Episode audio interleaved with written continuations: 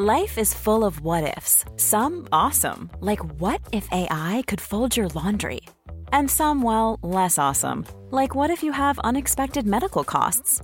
United Healthcare can help get you covered with Health Protector Guard fixed indemnity insurance plans. They supplement your primary plan to help you manage out of pocket costs. No deductibles, no enrollment periods, and especially no more what ifs. Visit uh1.com to find the Health Protector Guard plan for you. I'm Sandra, and I'm just the professional your small business was looking for. But you didn't hire me because you didn't use LinkedIn jobs. LinkedIn has professionals you can't find anywhere else, including those who aren't actively looking for a new job but might be open to the perfect role, like me.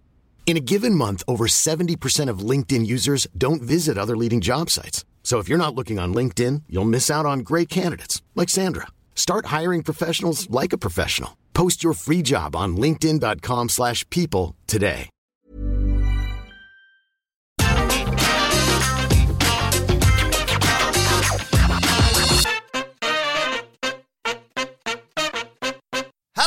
And welcome to the NXT Takeover Review. I'm Adam Wilborn from What Culture, joined by one of the Dudley Boys, Michael Sidgwick from What Culture, to review everything that happened on last night's NXT Takeover 36. But before we get into it, if you're a fan of this sort of thing, make sure you subscribe to What Culture Wrestling on either iTunes, Spotify, wherever you get your podcasts from, for daily wrestling podcasts where we not only review NXT but also Raw, SmackDown.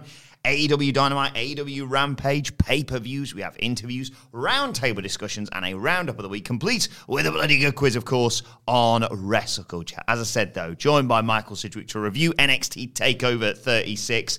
I've got to admit, Sidge, I was a little bit apprehensive heading into this show. We'd had obviously Rampage in the debut of uh, CM Punk, a topsy turvy uh, SummerSlam with some huge moments and a few decent matches, but a bit all over the place, to be perfectly honest. And I was worried that Takeover was going to be a bit of an afterthought, and there wasn't a lot of anticipation, I think it's fair to say, heading into this show. But I have to say, I woke up this morning, watched Takeover, and absolutely loved it. In particular, I mean, we already knew that they had the capability of pulling off a, a five star match. But yet again, Walter and Dragunov just smashed it, didn't they? Yeah, absolutely. And I thought um, Takeover on the whole uh, was really, really strong. Hey, Vic Joseph, what did you think? It was great.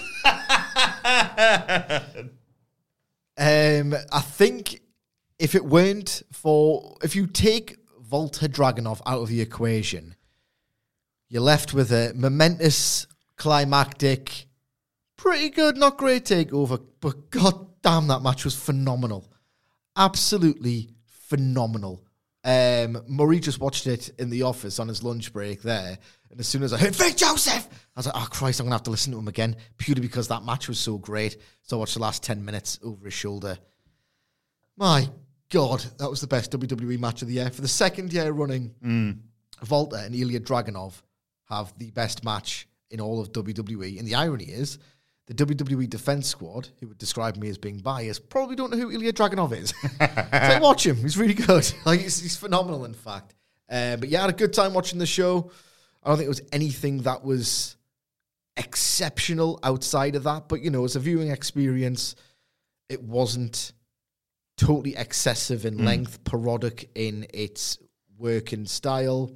Let's break it down. I generally had a good time watching this. I, re- I don't think they put a foot wrong. I mean, it, it's a sort of a show that you're inclined to heap praise on in terms of the fact that a lot of the wins were babyface wins, so you're in a better mood naturally uh, in amongst it all. And I got a little bit annoyed with the crowd more so than, than WWE or the wrestlers at one point, which I'm sure we'll get into. But yeah, let's start at the beginning of the show uh, because the show opened with the Million Dollar Championship match. It was LA Knight versus Cameron Grimes, baby, to the moon. Uh, with the stipulation being, of course, Cameron Grimes wanted to win the Million Dollar Championship, and if he lost, then Ted DiBiase would become LA Knight's butler. Uh, and Cameron Grimes comes out in his stupid butler outfit, rips it off, puts it in a million dollar bin.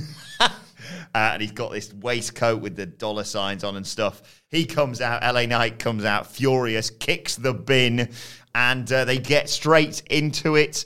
uh, the story of the match was uh, Grimes continuously, uh, especially early on, uh, going for the million dollar dream. Knight countered that by rolling out to the floor, uh, avoided a, a, few kicks, but then Grimes catches him, and then Ted DiBiase whips Grimes into a drop kick on LA Knight. Love that little assist there. Later on, they're back in the ring, and uh, Knight turns the tide by tripping Grimes into the bottom rope. Always panics me when they do those sorts of spots because it's like uh, you can there's only a certain way you can sort of protect that sort of thing. Anyway, uh, Knight hits a bulldog, hits a burning hammer for a for a two count, and they they trade uh, trade strikes. Uh, Knight sends Grimes out to the floor, and then Grimes recovers, skins the cat, and hits his brilliant running Spanish fly for a near fall. So uh, Knight pops Grimes up on the top rope, hits a top rope German. He gets a near fall off that. Uh, but then Grimes counters the uh, BFT and locks on the million dollar dream finally. Uh, Knight cradles him, but Grimes doesn't let it go. He kicks out of the, uh, the pinfall, but keeps hold of it. Uh, and so Knight just sends them both through the ropes to, to eventually break that. Knight is fed up at this point. He uh, is desperate as well. So he goes out, he picks up his million dollar championship, brings it into the ring, Grimes nails him with a kick as he comes in. So uh, Ted DiBiase takes the title, or the referee gets rid of it, I should say. Ted DiBiase gets into it with LA Knight on the outside as uh, as the referee is dealing with the title and Grimes. So DiBiase just twats LA Knight, um, and then DiBiase puts the belt back in to the uh, back into the the uh, ring. That gets the referee to get rid of it again, so he can put LA Knight in the million dollar dream, sends him back in, and Grimes hits the cave in. One, two, three. Cameron Grimes finally is your million dollar champion. Great opener, I thought. I thought this was very good, and I also thought it was a very appropriate slash fitting payoff to the wider storyline in that it was really entertaining, actually good, maybe a bit too long. Mm. Maybe two or three minutes I got lost when I realized that they were going to go about 15, 16, but and there was one. It's the sort of thing if you're going to be a pedantic dick about it, which I'm not. I usually am about NXT as well, which probably speaks a lot um, to how much this put me in a decent mood um, early in the wee hours as a UK viewer. The I don't know if DiBiase's timing was off or the referee was a little bit more inexperienced, but it kind of didn't work. Some of the outside stuff, if you want to apply logic to it, mm-hmm. but I didn't want to. I thought it was a really fun match. I really like the characters. The hyper entertaining. Um, some of the work as well was far better than the uh, reputation that LA Knight has got. It wasn't a blowaway match, but it was really well done, really well crafted, really entertaining. It actually had a bit of heft to it as well. As you said, Cameron Grimes took some like horrendous looking bumps. Very well, of course. He's a very mm-hmm. good professional wrestler. What I'm getting at is that he added to the drama by going all in. It wasn't just a fluff TV match. I think they struck the balance of a p- pretty difficult job. They had to, it was an entertaining show opener. They had to get the crowd, what few members of there are on board. they had to like wrestle a good match. That is part of the brand's ethos, or at least it was, because this was essentially WrestleMania 17 in a social club. um, so that do something entertaining, that'd do something good, that'd do something with a nice feel good ending. I thought they accomplished all of that with a nice little hybrid of wrestling and sports entertainment two minutes too long, probably, but and a little bit illogical with the ref stuff, or just be set with timing issues. But look, I really enjoyed this. LA Knight, considering he arrived in NXT with a, people been a little bit cruel, I thought, because you know his reputation as a guy who thinks he's the Rock when he's working Impact. There's a bit of dissonance there, but I think he's done a bang up job, and I really enjoyed this. And one more thing before we move on, it was weird. Cameron Grimes in that Ted DiBiase gear, you always run the risk of, oh, does it just look like a mark? Loving the 80s guys, as so many of these, you know, millennial wrestlers do.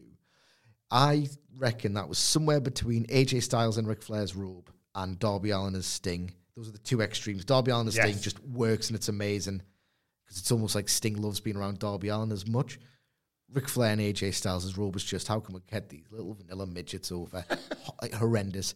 I would put Grimesy in the middle of that, which is a decent achievement. It could have looked so bad, mm. but Cameron Grimes, he's just over as hell, isn't he? Mm. Cheers, Tuts. Um, That's the last time you're going to get to say that. Okay, um, but Like, I mean, you, you can if you want, but I don't really think there's going to be much in the horizon for old LA Knight. But like we we've talked about this in the build to it, and, and me and Hamlet mentioned it in the in the preview uh, over the weekend.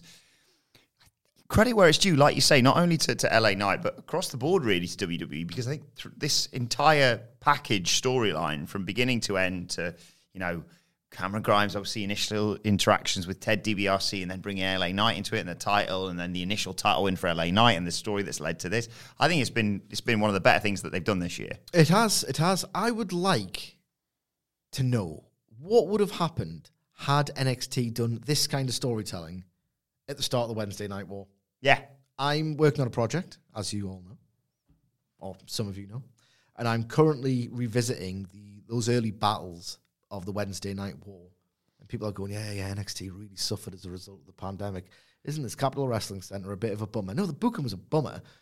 like I'm wading through like Kushida stealing Cameron Grimes' hat. Oh, there's a match. Cameron Grimes just getting punched in the face off Tyler Bate, who's a baby face. All right, they'll have a match.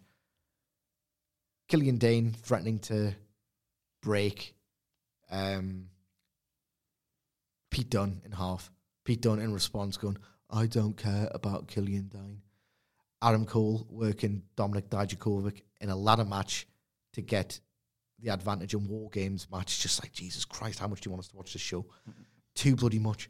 If they'd actually crafted a storyline like this, instead of just doing the most grabby, basic, oh Christ, we need a banger, we need a banger, uh, steal someone's hat. Or you could just go, uh, write a storyline. Yeah. Who knows? Who the hell knows? I'm so bloody serious back then as well. Christ as well, so friggin' drab. Slipknot, Marrow, hat theft. Like, gives a goddamn break. They deserve to lose. Maybe they wouldn't if they'd actually put the thought that has gone into the storyline because it's been uh, it's gone long, but like uh, LA Knight has been so entertaining throughout it in particular. Say it again. Does. Uh, then we got the NXT Women's Championship match: Raquel Gonzalez versus Dakota Kai, and yet again NXT. It's this is like back in the day when I used to never watch the TV and just watch the takeovers. The video package for this was just like, well, this is the one of the best storylines they've got going right now in terms of her turning on her best friend, and you know, as long as you've got me by your side, you're going to be NXT Women's Champion. It just sold it perfectly. Uh, and the story of the match was, you know, Gonzalez is the it's sort of weird to have it this way around in terms of the heel is using her speed and quickness, and the the baby face is just power moves. But that's exactly what it was. Um, she uh, puts Gonzalez early on in a cross arm breaker, for example, but Gonzalez eventually fights back, hits power slams. Uh, Kai hits her with a diving crossbody, but Gonzalez catches her, rolls through, and drops her over the ropes. And uh, so then Kai responds by again targeting Gonzalez's arm over the top rope. She hits a Yakuza kick. Um, she uh, comes in, she gets a two count, hits a draping face breaker for another two count. So Gonzalez's arms have been weakened. So when she goes for a power bomb, Kai can uh, then subsequently turn that into a flying triangle, to which Gonzalez gets out that by just hoying Dakota Kai into the corner, basically. Kai gets another great near fall uh, after hitting the chiropractor, gets in Gonzalez's face. Gonzalez goes for a spinebuster, but uh, Kai fights out, climbs the ropes, and hits a brilliant diving double stomp for a near fall. Uh, they're on the top rope. Kai escapes. Kai hits a pump kick. She goes to hit that running Yakuza kick of hers, uh, but Gonzalez catches her and hits a second rope finisher bomb off the second rope for the victory. As anticipated, Raquel Gonzalez retains the NXT Women's Championship, but in a very exciting moment after the match as well, Gonzalez is celebrating when Kay Lee Ray's music hits, she walks out onto the ramp. It looks like she may well be next for Raquel Gonzalez. The perfect, I think, heel opponent next for, for Raquel Gonzalez. But what do you think, uh, and what did you reckon to the match? Um, Katie Ray's really good. No one reacted to the music, but that's an NXT UK problem for you. I thought Dakota Kai individually might never have looked better than she did in Yeah. this match. And I don't want to no sell um, Raquel Gonzalez's contribution. She did one particular like awesome like spot of pure defiance, which just grabbed her by the face. Yes. That was tits. That was awesome. Like this, was- this was a match that the build deserved so much more for because it was like rushed, and you could tell like Dakota Kai's main roster bounce. There's had to get it out of the way and burn through every beat.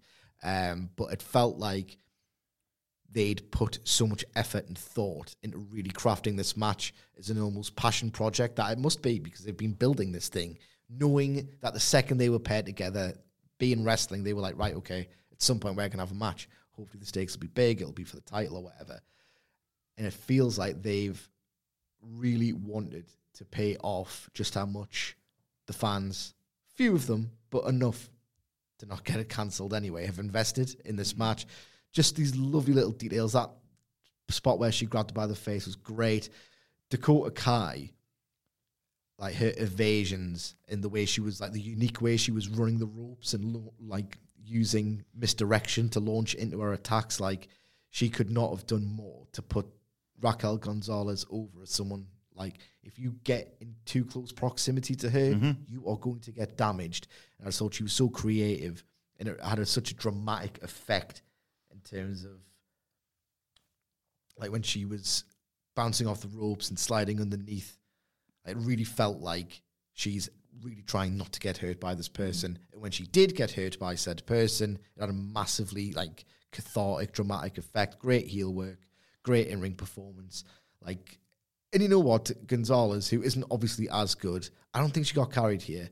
She was every bit up for like really putting the like the effort into the work. Like her bump for the chiropractor mm. looked class. I really really enjoyed this, and it was a much needed return to form for the NXT Women's Division, which it's gone downhill. Let's mm. face it. In 2020, outside of Rhea Ripley, and in particularly in late 2019, people were raving about it as probably the best product in North American history.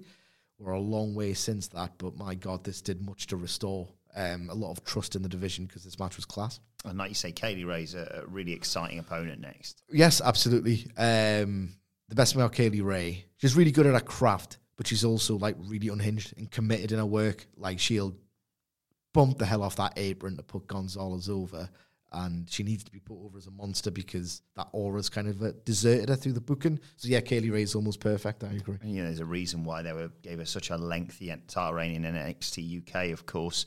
Uh, and speaking of NXT UK, next we got Walter versus Ilya Dragunov. Um, surreal this because he got a two out of three falls match coming in a bit, and I'll swear my notes for this are maybe longer than my notes for the two out of three falls match, and the length was almost the same 25 or so minutes, I think, for the uh, Kyle O'Reilly versus Adam Cole match. This one went about 22 minutes, but it did not drag at all. And, you know, it, again, it, I said he went in with incredibly high expectations because they're basically saying, we're going to run back a five star match, the best match of WWE last year, but on a bigger stage with people there. And yet, obviously they just kick the crap out of each other. Look at Dragunov's chest, for example, when he was proclaiming he was the wrestling czar or whatever it was later. But oh, just jaw dropping this. I'll try and mention as much as I can, but obviously, if you haven't watched that, go and watch it before we talk about it because. Oh, goodness me. Um, so early on, Walter hits a hip toss, and Dragunov is, is frustrating him immediately. He's avoiding all the chops, he's hitting chops of his own. Um, Dragunov is is just avoiding him, attacking him, but not getting hit. Basically, uh, Walter goes for a, a leapfrog uh, as, as Dragunov's doing a rope run, and Dragonov catches him and slams him and does a side headlock takeover. Goes for a key lock. Um, oh, Walter powers out, pops, just places him on the top rope, and caves his chest in already uh, with a chop that sends Dragunov to the floor as uh, I will not mention it more than once in here, but often if I'm talking about stuff happened and then something else happened, expect it's them just just chopping the crap out of each other. Um, Walter reverses, uh, a- what's it called? The Constantine Special, I believe it's called, into a overhead Uranage suplex and then just nails Dragunov with a boot. And you're thinking, okay, I've seen, you know, big hits and boots and chops and what have you. I know how this works. And then Walter just goes, yeah, what if I chop him on the back? Oh my days! Chops the soul out of his body. But Dragunov, because he's bonkers, fires up uh, and takes down a Walter with a clothesline. Hits uh, uh, Enzuigiri, hits a pump handle suplex, climbs the ropes, hits a diving drop kick, lands a top rope senton uh, from the opposite corner, goes for his uh, torpedo Moscow, but Walter counters that into a sleeper suplex. So Dragunov just gets up, gets out of it, and hits the torpedo Moscow to the back of Walter's head, and then hits another one for a great near fall. Walter goes up top. He's going to hit that huge splash that, of course, won him the title. Uh, but Dragunov gets up there, hits a superplex, hits a missile drop kick. They're both down. Walter, I can't believe I'm saying this again. I shouldn't be surprised, but still, Walter hits a shotgun drop kick and a uh, stack power bomb for another near fall, and then just looks at Dragunov and slaps him as hard as he can across the face, running knee, power bomb, and then he hits that top rope splash. One, two, Dragunov kicks out the near falls. I know we saw them, most of them before in this match, but I still bought on every single one. Uh, he just starts ground uh, ground and pounding or pound and grounding if you're Michael Cole. Uh, goes for the goes for the clutch. Dragunov flips out of it, hits a diving headbutt, and the desperation, as we saw in the first match, is key here from Dragunov. He's just just please don't get up, basically, hitting him with elbows, putting in a sleeper. Um, Walter climbs the ropes uh, and just jumps, just goes, well, it's the only way out of this. I'm just going to jump and uh, to try and break break out of it. And Dragunov goes, all right, let go.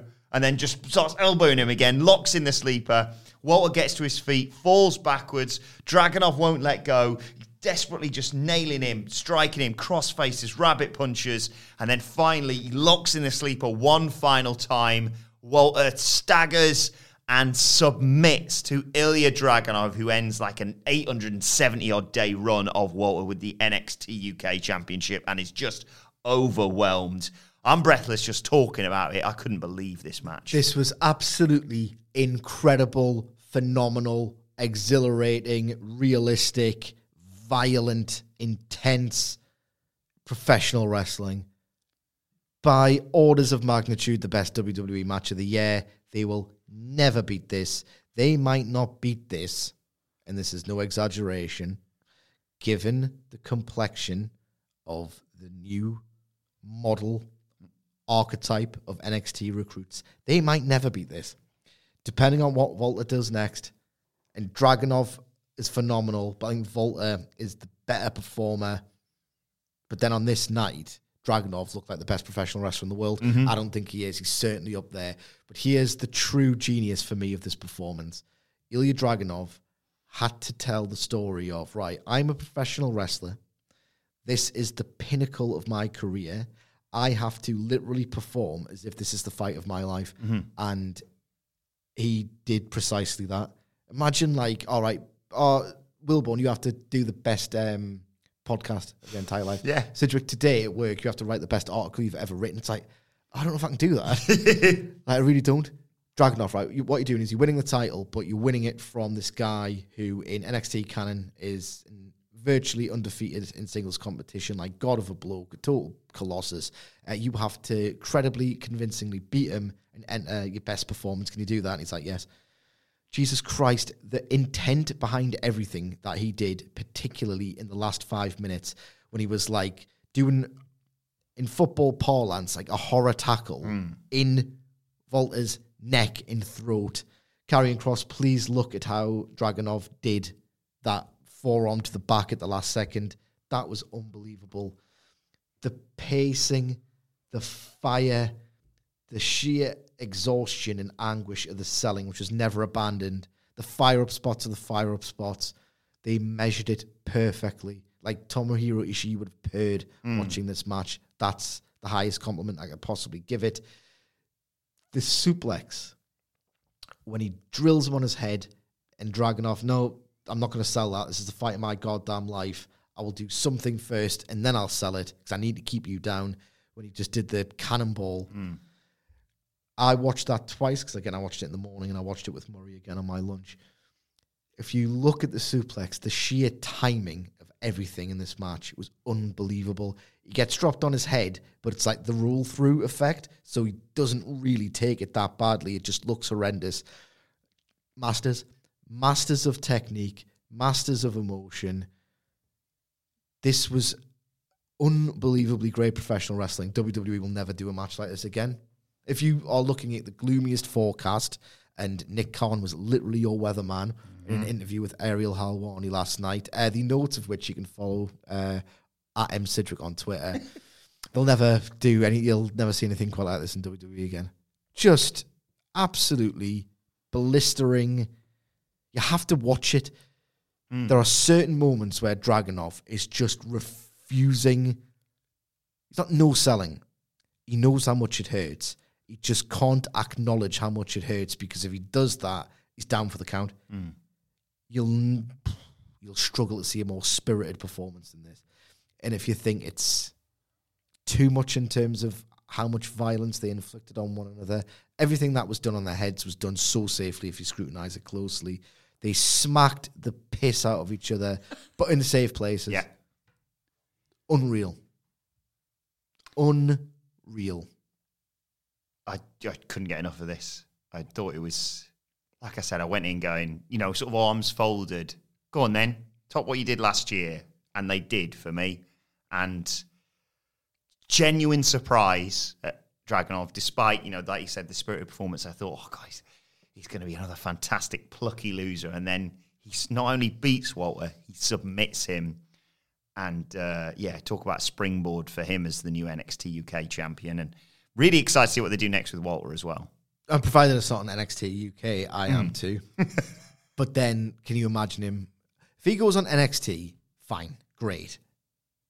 It's been mooted that he might have a feud with the winner of the main event, in fact. Bang up for that. Oh, yes. If he goes to Raw SmackDown, you can carve his gravestone right now. Vince McMahon will never let him do a match like this in a million years. He will take one look at him and think, oh, you're fat. Mm-hmm. And he will never allow him to do a tenth of what he's done here. His aura will disappear. Form a prayer circle if you love this match, because Volta might make NXT America, if you like, genuinely get back to the top of the pile in terms of in ring work rate, at least when he's in the ring. Hey, I'm Ryan Reynolds. Recently, I asked Mint Mobile's legal team if big wireless companies are allowed to raise prices due to inflation. They said yes. And then when I asked if raising prices technically violates those onerous two year contracts, they said, What the f are you talking about, you insane Hollywood ass? F- So to recap, we're cutting the price of Mint Unlimited from $30 a month to just $15 a month. Give it a try at mintmobile.com slash switch. $45 upfront for three months plus taxes and fees. Promo for new customers for limited time. Unlimited more than 40 gigabytes per month. Slows. Full terms at mintmobile.com. One size fits all seems like a good idea for clothes until you try them on. Same goes for healthcare. That's why United Healthcare offers flexible, budget friendly coverage for medical, vision, dental, and more. Learn more at uh1.com. Even when we're on a budget, we still deserve nice things. Quince is a place to scoop up stunning high-end goods for 50 to 80% less than similar brands. They have buttery soft cashmere sweaters starting at $50, luxurious Italian leather bags, and so much more. Plus, Quince only works with factories that use safe, ethical, and responsible manufacturing. Get the high-end goods you'll love without the high price tag with Quince. Go to quince.com slash style for free shipping and 365-day returns.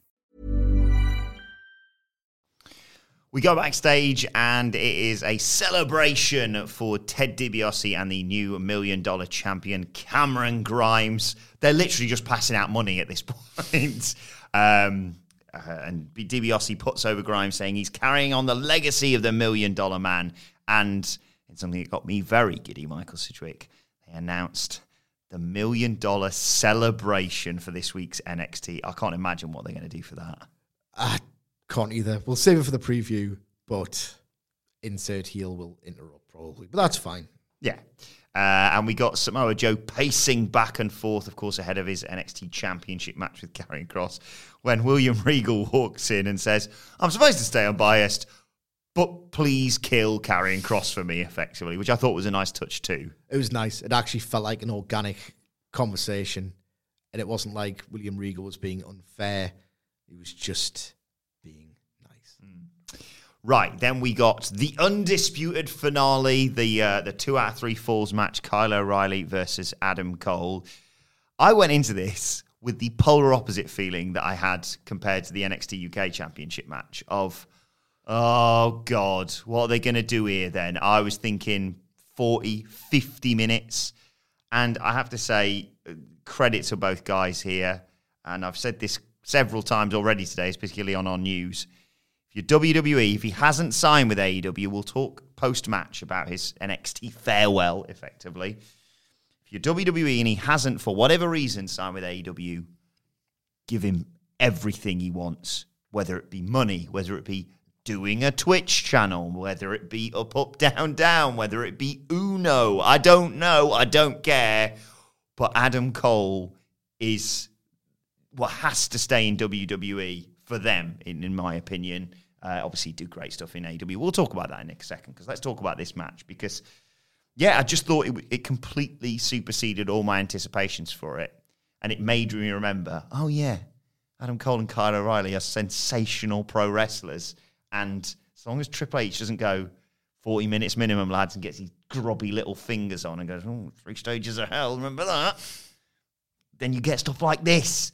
Um, I just adored this. I, am gonna I'm gonna complain in a bit. I'm gonna moan about the audience because I was I was furious at the end.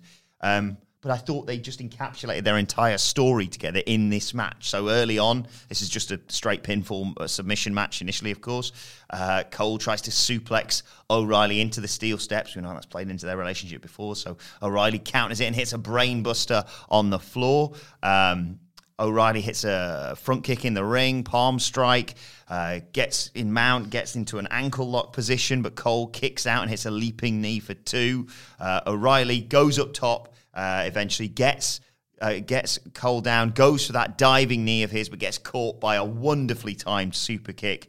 Uh, but as Cole goes to the Panama Sunrise, O'Reilly counters it, cradles, first pinfall in three and a half minutes. And I just thought, oh, oh my god, they've they've been listening. They've learned. Um, so the second fall is, of course, a street fight. Also, a, you know, a, a subversion of what we normally anticipate, i.e., babyface does not normally get the first fall. Uh, all the stipulation that they pick that never normally happens. It's usually flip reversed. But um, no, this fall two is a street fight as picked by Adam Cole. So Cole uh, legs it out to the floor. So O'Reilly goes out after him and takes him out, puts him on a chair, puts a trash can on his head. First thing they're doing in the street fight, puts a trash can on his head and just running drop kicks it. And I thought, well, we're in for a good little street fight then, if that's the beginning. Uh, O'Reilly goes to climb the ropes, but uh, Cole catches him with a super kick. And O'Reilly falls and injures his ribs on the apron. This would be the story of this match of Cole then targeting uh, that midsection. Uh, Cole tries to whip O'Reilly into the chair that he's wedged into the corner, but O'Reilly rolls out to avoid it, but clips his ribs on the ring post. Just I, I love the fact that it wasn't just this is this this is this spot. This is, like that transition there was was really good. Um, so Cole gets in, gets a kendo stick, of course, break you know, doesn't break it, but twats O'Reilly a lot on the ribs. Basically, goes to go for the last shot. So O'Reilly covers up. So he just stops and goes, oh, well, you're not protecting your ribs anymore. You're covering your head. Bang, just hits him on that. Uh, Cole, might be a worrying sign if you're a WWE of things to come, puts a lockjaw yes. on O'Reilly. Uh, and then uses the even uses the kendo stick in there for, for leverage. Um, so Cole rolls out to the floor, uh, wraps a chain around his fist, and just that face of his, just the sadistic, haha, I'm going to kill him with this, looks up, colorizing the exact same thing across the other side of the ring. A little bit, you know, performative stuff, but hopefully, uh, I'll get your thoughts on it in a second. But hopefully, you know, not one final beat levels of melodrama in amongst all this. So they get in and just use, yeah, their chain assisted right hands to to batter each other. Cole hits a super kick out of nowhere for a two count. Two count. Uh, they go to the ramp. Cole hits a thrust kick on O'Reilly's injured ribs. Uh, O'Reilly puts him in a guillotine and then hoys him off the ramp into the plexiglass in front of all the fans. O'Reilly goes up top, um, but uh, the, prior to this, they've set up the chairs and they've done that thing where it's not the, the two seated parts of the chairs together, it's the two backs of the Oh. chairs together. And you think, right, who's going to have to eat that because that's going to suck? Well, it was. Uh, it was O'Reilly because Cole, when O'Reilly went up top, popped up and just hoyed him onto the edge of the chairs. Just horrific that. And uh, hits the last shot for a pinfall. One all, 17 minutes gone. I mean, unless this steel cage match is half an hour, maybe they're onto something here. Uh, there was also a big split here. Obviously, the cage sides have got to come down and what have you. Split second when I was watching this, where I, because obviously normally in WWE main roster, the steel cage is built already and it's above it. And I was looking, going, they've not put steel cage up there, so I didn't see it initially. Yeah, I thought it was going to go 2 0. I, I was like, you, can't do a two niler. Not Well, in at least make it seem like it's not going to be an obvious 2 0 And then, yes, but they were there and they got lowered. In amongst all this, uh, they spent a long time checking on Kyle O'Reilly. Cole couldn't care less, continued to batter him, was not going to let him just recover whatsoever. Power bombs him onto the announce desk before hoying him in uh, as the cage gets all fixed into position. But O'Reilly fights back. He does that spot where you've got the wrestler between the ropes and the cage and just hits repeated running forearms, a diving knee drop as Cole was draped over the ropes that looked great. Uh, sort of Nyla Rose esque, I suppose you'd say. Uh, O'Reilly goes to the diving knee off the top rope, though. Uh, misses. Cole goes to the last shot, misses, and O'Reilly hits a last shot of his own for a brilliant near fall again. Cole, of course he does, hits a low blow, climbs the cage. Looks like maybe he's just going to leg it out of there, but O'Reilly gets back up and they're on the top rope, twatting each other. Um, Cole sends O'Reilly back down to the mat with a huge right hand, and Cole comes off the ropes to hit a oh, spectacular Panama sunrise for a near fall. And Cole, realizing he's exhausted all of his maneuvers, decides to cheat yet again, cut corners. He breaks out the handcuffs, handcuffs Kyle O'Reilly to the top rope. I wonder what on earth was going on at this point. How on earth are you going to do a finish there? So he handcuffs O'Reilly to the top rope, super kick, super kick, super kick. But as he goes for another one, Kyle O'Reilly catches one, heel hook, and with one arm, yes, I suppose technically using the other arm with leverage for for for, for power in this, he submits Adam Cole. He wins. Kyle O'Reilly is finally victorious in this undisputed finale. And the crowd shout BS. Inexplicable this for me, but I'll let I'll let you talk about it before I, I before I say what I have to say about this. But I mean, you and I went in, as did Hamflet, very nervous about how this was going to be the the legacy of Adam Cole if he is, as we believe, leaving NXT. But just yet again, never doubt him. We doubt him if Triple H is in his ear, but I'm thinking, Yes. I'm thinking, looking at that lockjaw and looking how much or how little this lasted, uh, I think he's just had a word and said, "Look, I'm going out. Here's the deal. You might not listen to the feedback I do. We can't go 50 minutes. It's ridiculous that their two out of three falls match went l- shorter. They're not complaining, but like if you look at it from story beat A to story beat Z, ridiculous that this went shorter than the unsanctioned and the one-on-one match they had at was it Great American Bash? Something like that. Something yeah. like that, whatever. Um, but still, I was I can't tell if I'm more relieved at what this wasn't than I was thrilled by what it was. That's fair, yeah. So there is a part of us that thinks that. However, structurally, this is weird, and I do think that the fans might have complained about it. If you're watching a live show, and presumably you're really invested enough to go into an indoor building mm-hmm. in Florida right now, mm-hmm. you're probably going to want to watch a cage match. I personally don't, but I'm not there.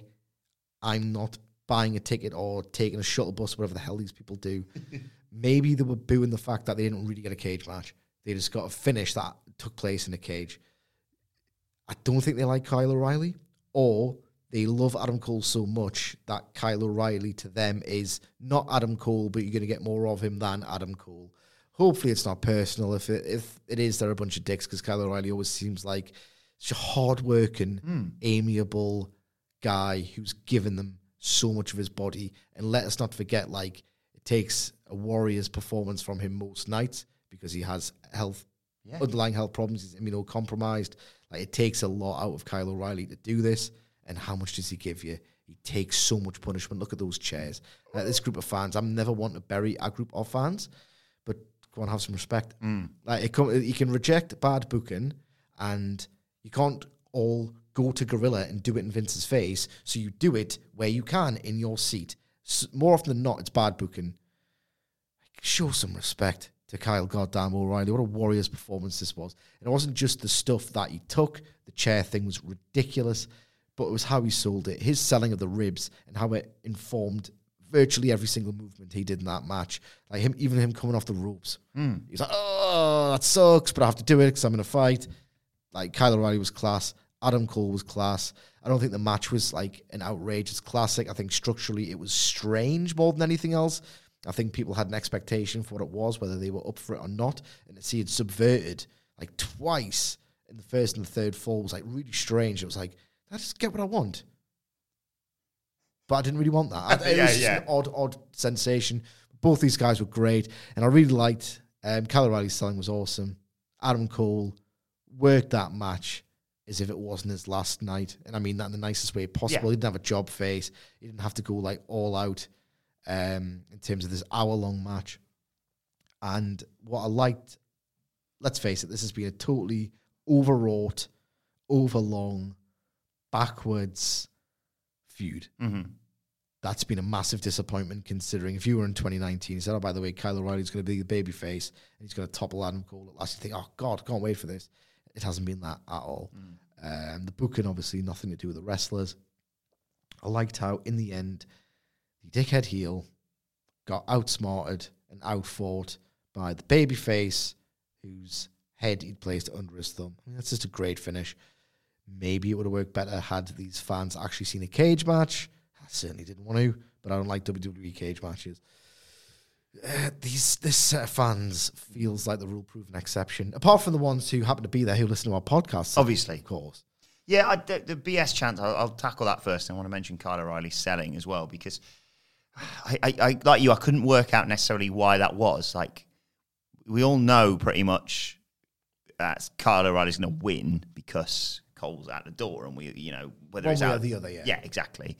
Um, so I don't think it was related. Maybe the finish, but then I, I, I sat there and thought about it for a minute, and I was like, "What finish do you want there?" Like, I know it's a cage match, yeah, but in their uh, unsanctioned match, he hit a, that huge top rope knee with a chain wrap round his knee. You ain't topping that. You ain't going to do a big, a bigger pinfall finish than that one, in my opinion. So what they did instead, I thought, was a wonderful recap of, of what's gone on before. Like I said, the, the match had spots that was informed by the people and their girlfriends in parts, um, the people and their history and the brainbuster on the steps and blah, blah, blah, blah. And then you had the fact that earlier on in the match, Cole's knee had been nailed into those chairs as well. And whenever we'd seen these two fight, often the the the know uh, leg lock, the knee bar, whatever you want to call it, has been Cole's weakness. And he uses his knee and he exposes that knee for you know for the last shot, and he has to hit the Panama Sunrise. And blah. I, I it was I was just so you know I was like yes, oh, well, he's done it, and then I was just like what? Where's the where's where's the pap? You know, uh, when- it's- and speaking on uh, O'Reilly selling, he's so good that I didn't, you know, fully buy into it. It's, it's like the near falls that you get in matches where you, like John Cena's near falls, for example, at SummerSlam. I didn't actually, but I did and I didn't think he was going to win. But by God, I was like, oh, for that. His selling was so good, and you know they do the the officials coming out after the second fall. That for a split second, my brain went, "Oh God, that wouldn't that be awful?" Is if they had to stop this match because this is Cole's last match, one way or another. Like he's, he's extended his contract, he's done that handshake deal or whatever to to go up to this pay per view. If they have to be like X's, we're stopping the match. You're like, "Oh no, please, you know, Yeah. end this feud. Give me a satisfactory conclusion to this feud." Um, but yeah, uh, putting aside your heart, head wise, what are you saying for, for Adam Cole's future? I'm sure we can delve into this more uh, in the coming weeks. Um, like I said, do you think WWE will offer him the world to stay? I believe they already have, and I believe that he doesn't believe it. I'm looking on Twitter last night, and I know the Young Bucks. They love a tease, whether they can deliver it or not. They went so hard on being the elite in late 2019 on Marty Scurll. If anyone's getting really excited about Adam Cole and the prospect, bear in mind Marty Scurll was offered a Roman Reigns level salary and the booking pen to stay with ROH, and AEW probably didn't offer him that much, mm-hmm. but they probably thought, you know what, like on, we've got bigger arenas, bigger profile, bigger merch opportunities, probably, and the Bucks were like, all but said, "Oh, he's coming, he's coming." Going to put like little pictures of him in the frame and being. They did the usual teasers, and he didn't come. so it doesn't necessarily mean the world. The Bucks just love a good tease. They've loved it forever. I love them for it, but it doesn't necessarily mean they're going to deliver anything. But Britt Baker quote tweeted mm-hmm. the Young Bucks new bio tweet in which they linked to the greatest seances or something like Yes. that. Like Adam Cole is a very smart man. I don't think Adam Cole. About Adam Cole is that he loves the Shawn Michaels style of wrestling and the fact that he's able to do it. He's the only one who's allowed to do a shock face in NXT. Like he loves, he idolizes Shawn Michaels. So it's going to be a hard decision for him to leave WWE behind. Um, he's got loads of friends there, or did past tense. Maybe you shouldn't have sacked them before you offered him the deal. Um, I think he's going to AEW. But a hell of a hell of a farewell for one of the greatest NXT performers of all time. Yes, absolutely, absolutely. Um, Adam Cole's so goddamn good.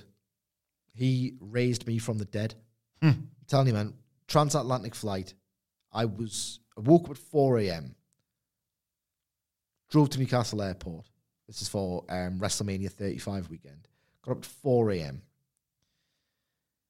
Had very little sleep. Newcastle Airport. Trans uh, flight to London. Transatlantic flight, and I got no sleep whatsoever Same. Got my hotel knackered, had a shower, worked to an extent, saw the boys that raised my spirits to an extent, seen some phenomenal matches at TakeOver New York, and I'm like, I'm knackered for this main event. I can't do it. There were moments when I was like, I've just woken up.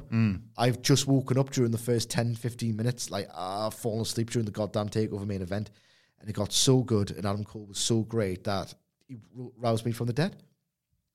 Um, he's one of the best talents NXT's ever had and it's almost fitting that they've lost him. One would hope. It'd be great in AEW. There's so much storyline potential, and he's dead on the main roster. Everyone knows this. It's so fitting that they've let him go, and they are going to ruin NXT. Yeah. I mean, it's so hypocritical of me for me to say that. I think they've ruined it for the past two years, but he's been like, I've loved virtually everything he's done. And yeah, this brand without him is going to be so much worse in terms of its quality. And if you look at everything him and O'Reilly have done together, its popularity, he was like the f- one of the only draws they had. Hmm. If they ever had like a, a high 700s number, it was because he was highly profiled in a segment. Uh, after this match, we went backstage and we saw the new NXT UK champion Ilya Dragunov being asked about his victory. He said the ring general has fallen, talked about being the wrestling czar. And then we got a brief promo from uh, Legado del Fantasma uh, calling out Hit Row. Santos Escobar says Swerve will find out that there's nobody better than Legado. Uh, and uh, Mendoza and Wilde uh, say that they're going to finish the job on Tuesday. And Escobar concludes by saying, He who laughs last laughs best. It is going to be the three on three match that we've been looking forward to for quite some time this week on NXT. And then it was time for the main event. Karrion Kross defending the NXT Championship against Samoa Joe, who we haven't seen in a wrestling ring since last February.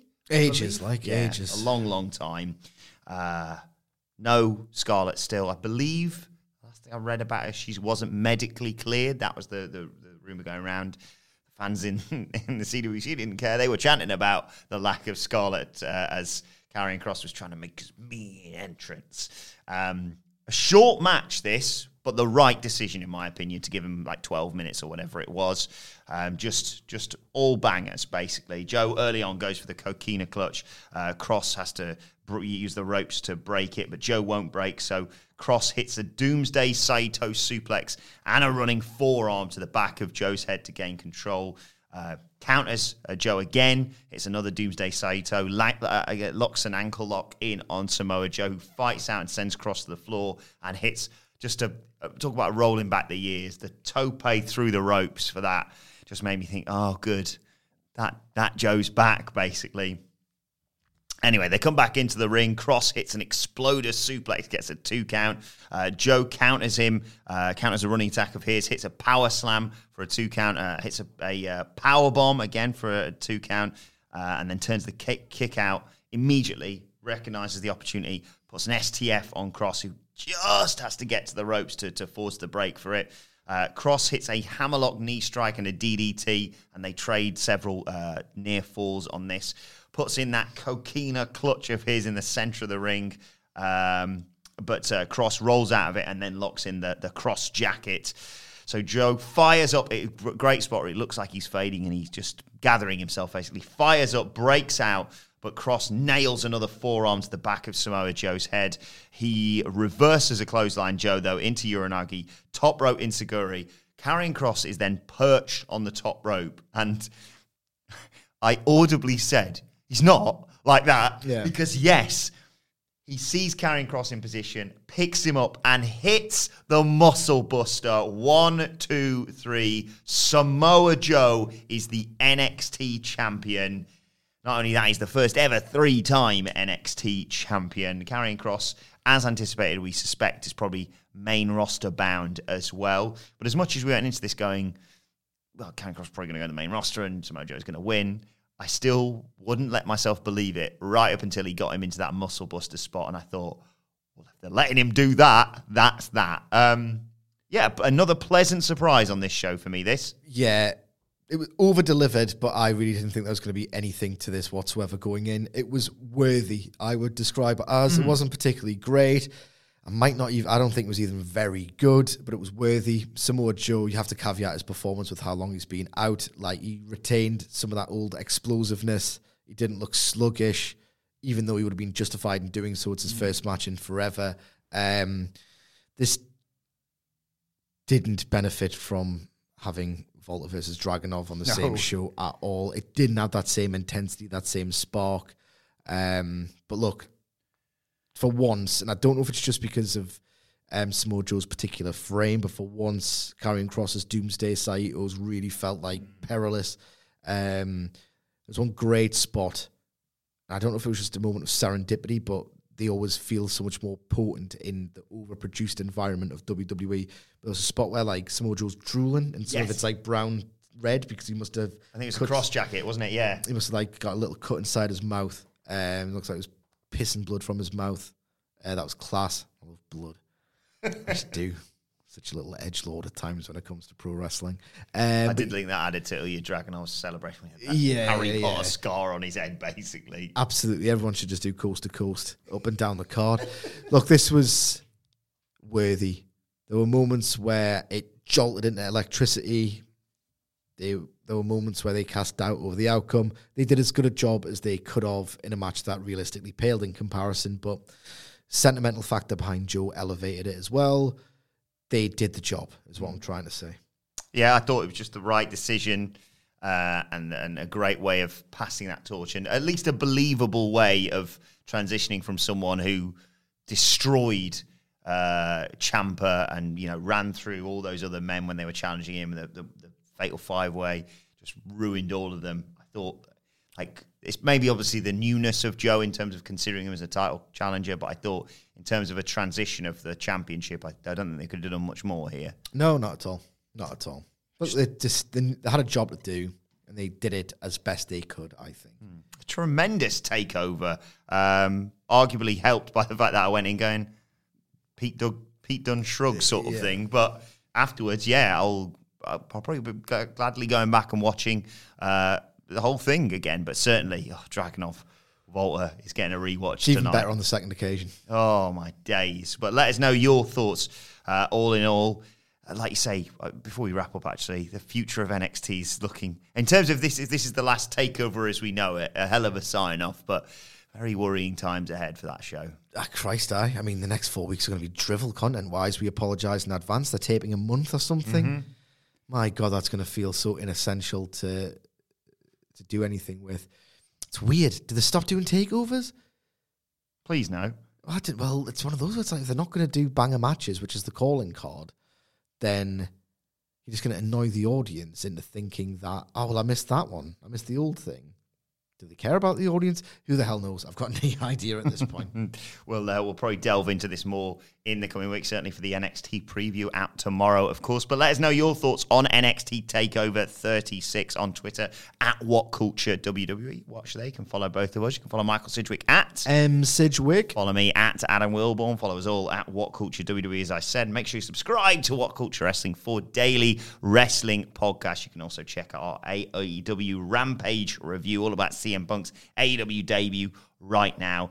We've got the Raw preview coming and the Raw review and the NXT preview. A busy old week, basically, in terms of wrestling podcasts. So subscribe to get them in your feed as and when they come out. But this has been the NXT TakeOver 36 review. My thanks to Michael Sidgwick. Thank you for joining us, and we will see you soon. Mom deserves the best, and there's no better place to shop for Mother's Day than Whole Foods Market. They're your destination for unbeatable savings, from premium gifts to show-stopping flowers and irresistible desserts. Start by saving 33% with Prime on all body care and candles. Then get a 15-stem bunch of tulips for just $9.99 each with Prime. Round out Mom's menu with festive rosé, irresistible berry chantilly cake, and more special treats. Come celebrate Mother's Day at Whole Foods Market. Hey, it's Paige DeSorbo from Giggly Squad. High quality fashion without the price tag. Say hello to Quince. I'm snagging high-end essentials like cozy cashmere sweaters, sleek leather jackets, fine jewelry, and so much more. With Quince being 50 to 80% less than similar brands. And they partner with factories that prioritize safe, ethical, and responsible manufacturing. I love that. Luxury quality within reach. Go to quince.com slash style to get free shipping and 365 day returns on your next order. Quince.com slash style. When you need mealtime inspiration, it's worth shopping Kroger, where you'll find over 30,000 mouthwatering choices that excite your inner foodie. And no matter what tasty choice you make, you'll enjoy our everyday low prices, plus extra ways to save, like digital coupons worth over $600 each week. You can also save up to $1 off per gallon at the pump with fuel points. More savings and more inspiring flavors make shopping Kroger worth it every time. Kroger, fresh for everyone. Fuel restrictions apply.